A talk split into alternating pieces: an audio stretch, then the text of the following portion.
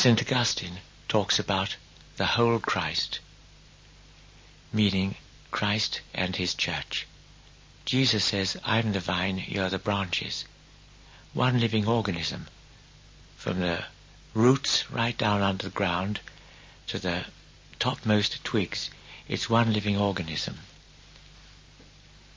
Jesus says, I'm the vine, you're the branches.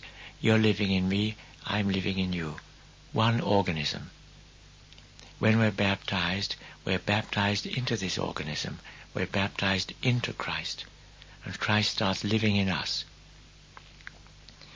St. Paul found this out on the road to Damascus.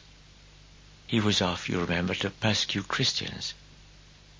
That's where he was going, to Damascus, and his job was to try to collect Christians and put them in prison.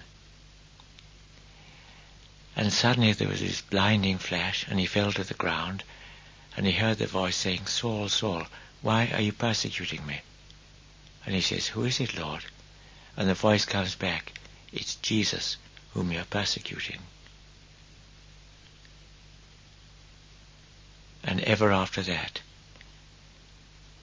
when St. Paul looked into the eyes of a Christian, he felt he was meeting the gaze of Christ. This is a strange reality that somehow Christ wants to incorporate into himself the entire human race. Every human being, because he's a human being, is capable of this incorporation. The human soul is a capacity for God. Christ wants to draw all men into himself.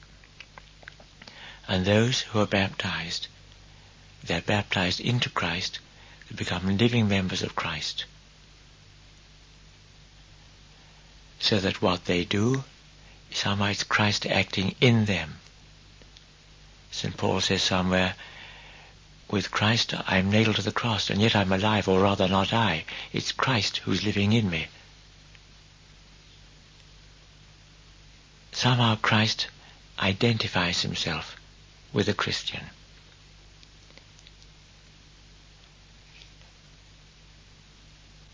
St. Paul talks about the head and the body, the head and the limbs of the body, making up the whole Christ.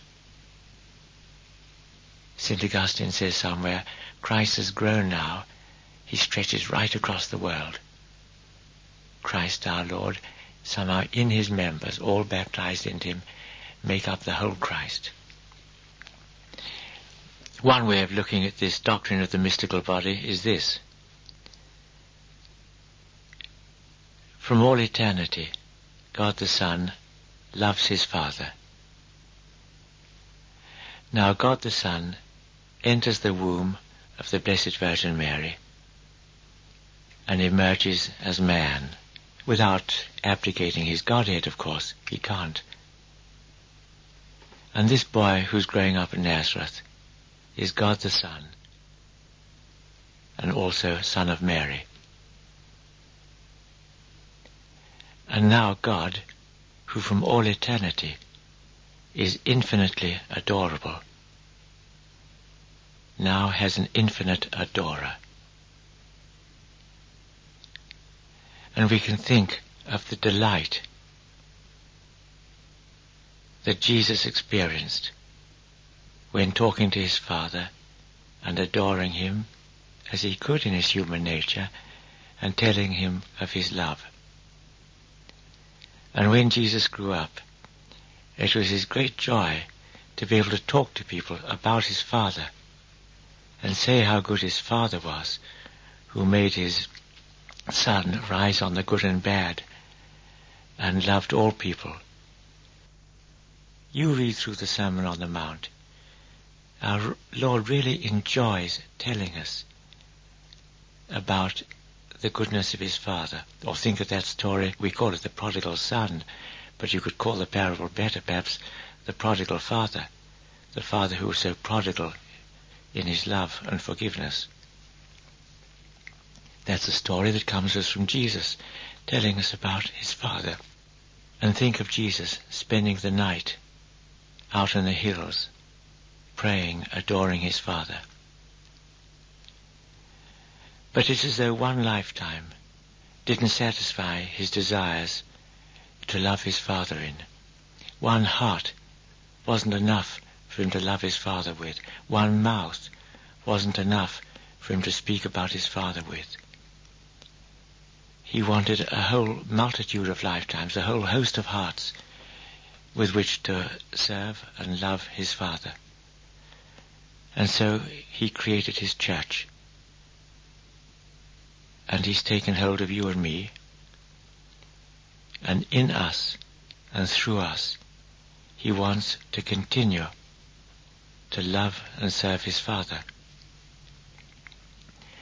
So if in your prayers you say, Dear Father in heaven, I do love you, surely that's Jesus who's living in you by grace, who's continuing to love his Father.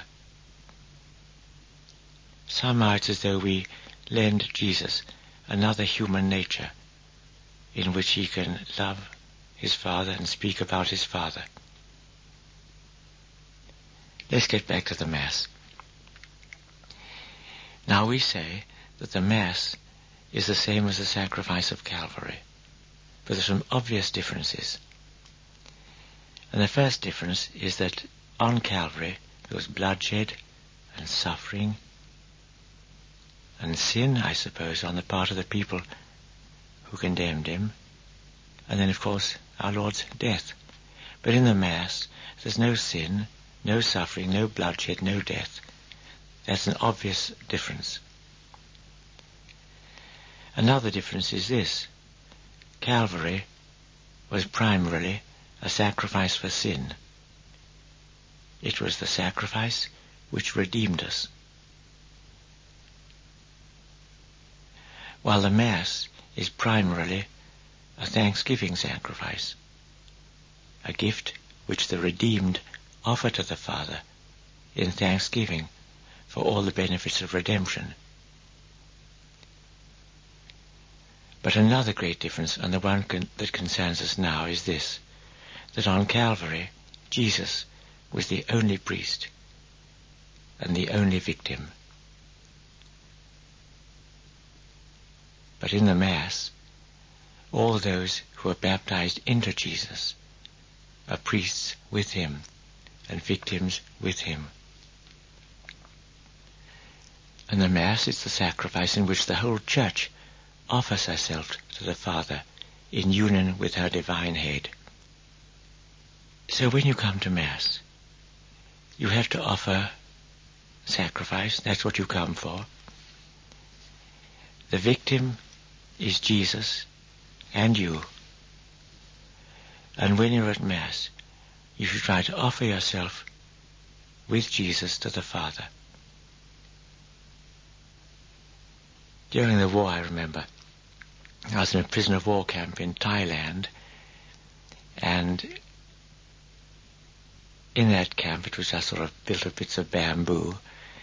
We had a priest, a marvelous priest, Father Marsden, Australian, and he used to offer Mass every morning, but there was no chapel. He used to offer it in what was the operating theatre. Well, the operating theatre was just one end of a bamboo hut screened off, and the only furniture in it was a bamboo table about six or seven foot long, I suppose, and about a couple of feet broad.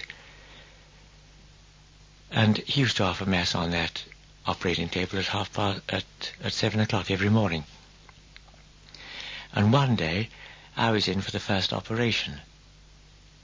And I was lying down on this bamboo table waiting for the anesthetic and not really enjoying things.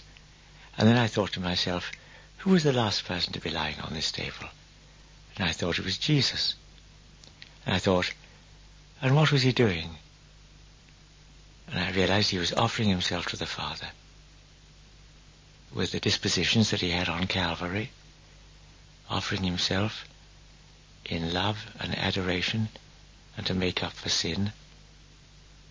And so while I was waiting for the anesthetic, I tried to distract myself by thinking of that. and trying to make my heart like his. And when we're at Mass, we should try to make our hearts like the heart of Jesus. The Mass really should be a sort of school in which we learn how to love God.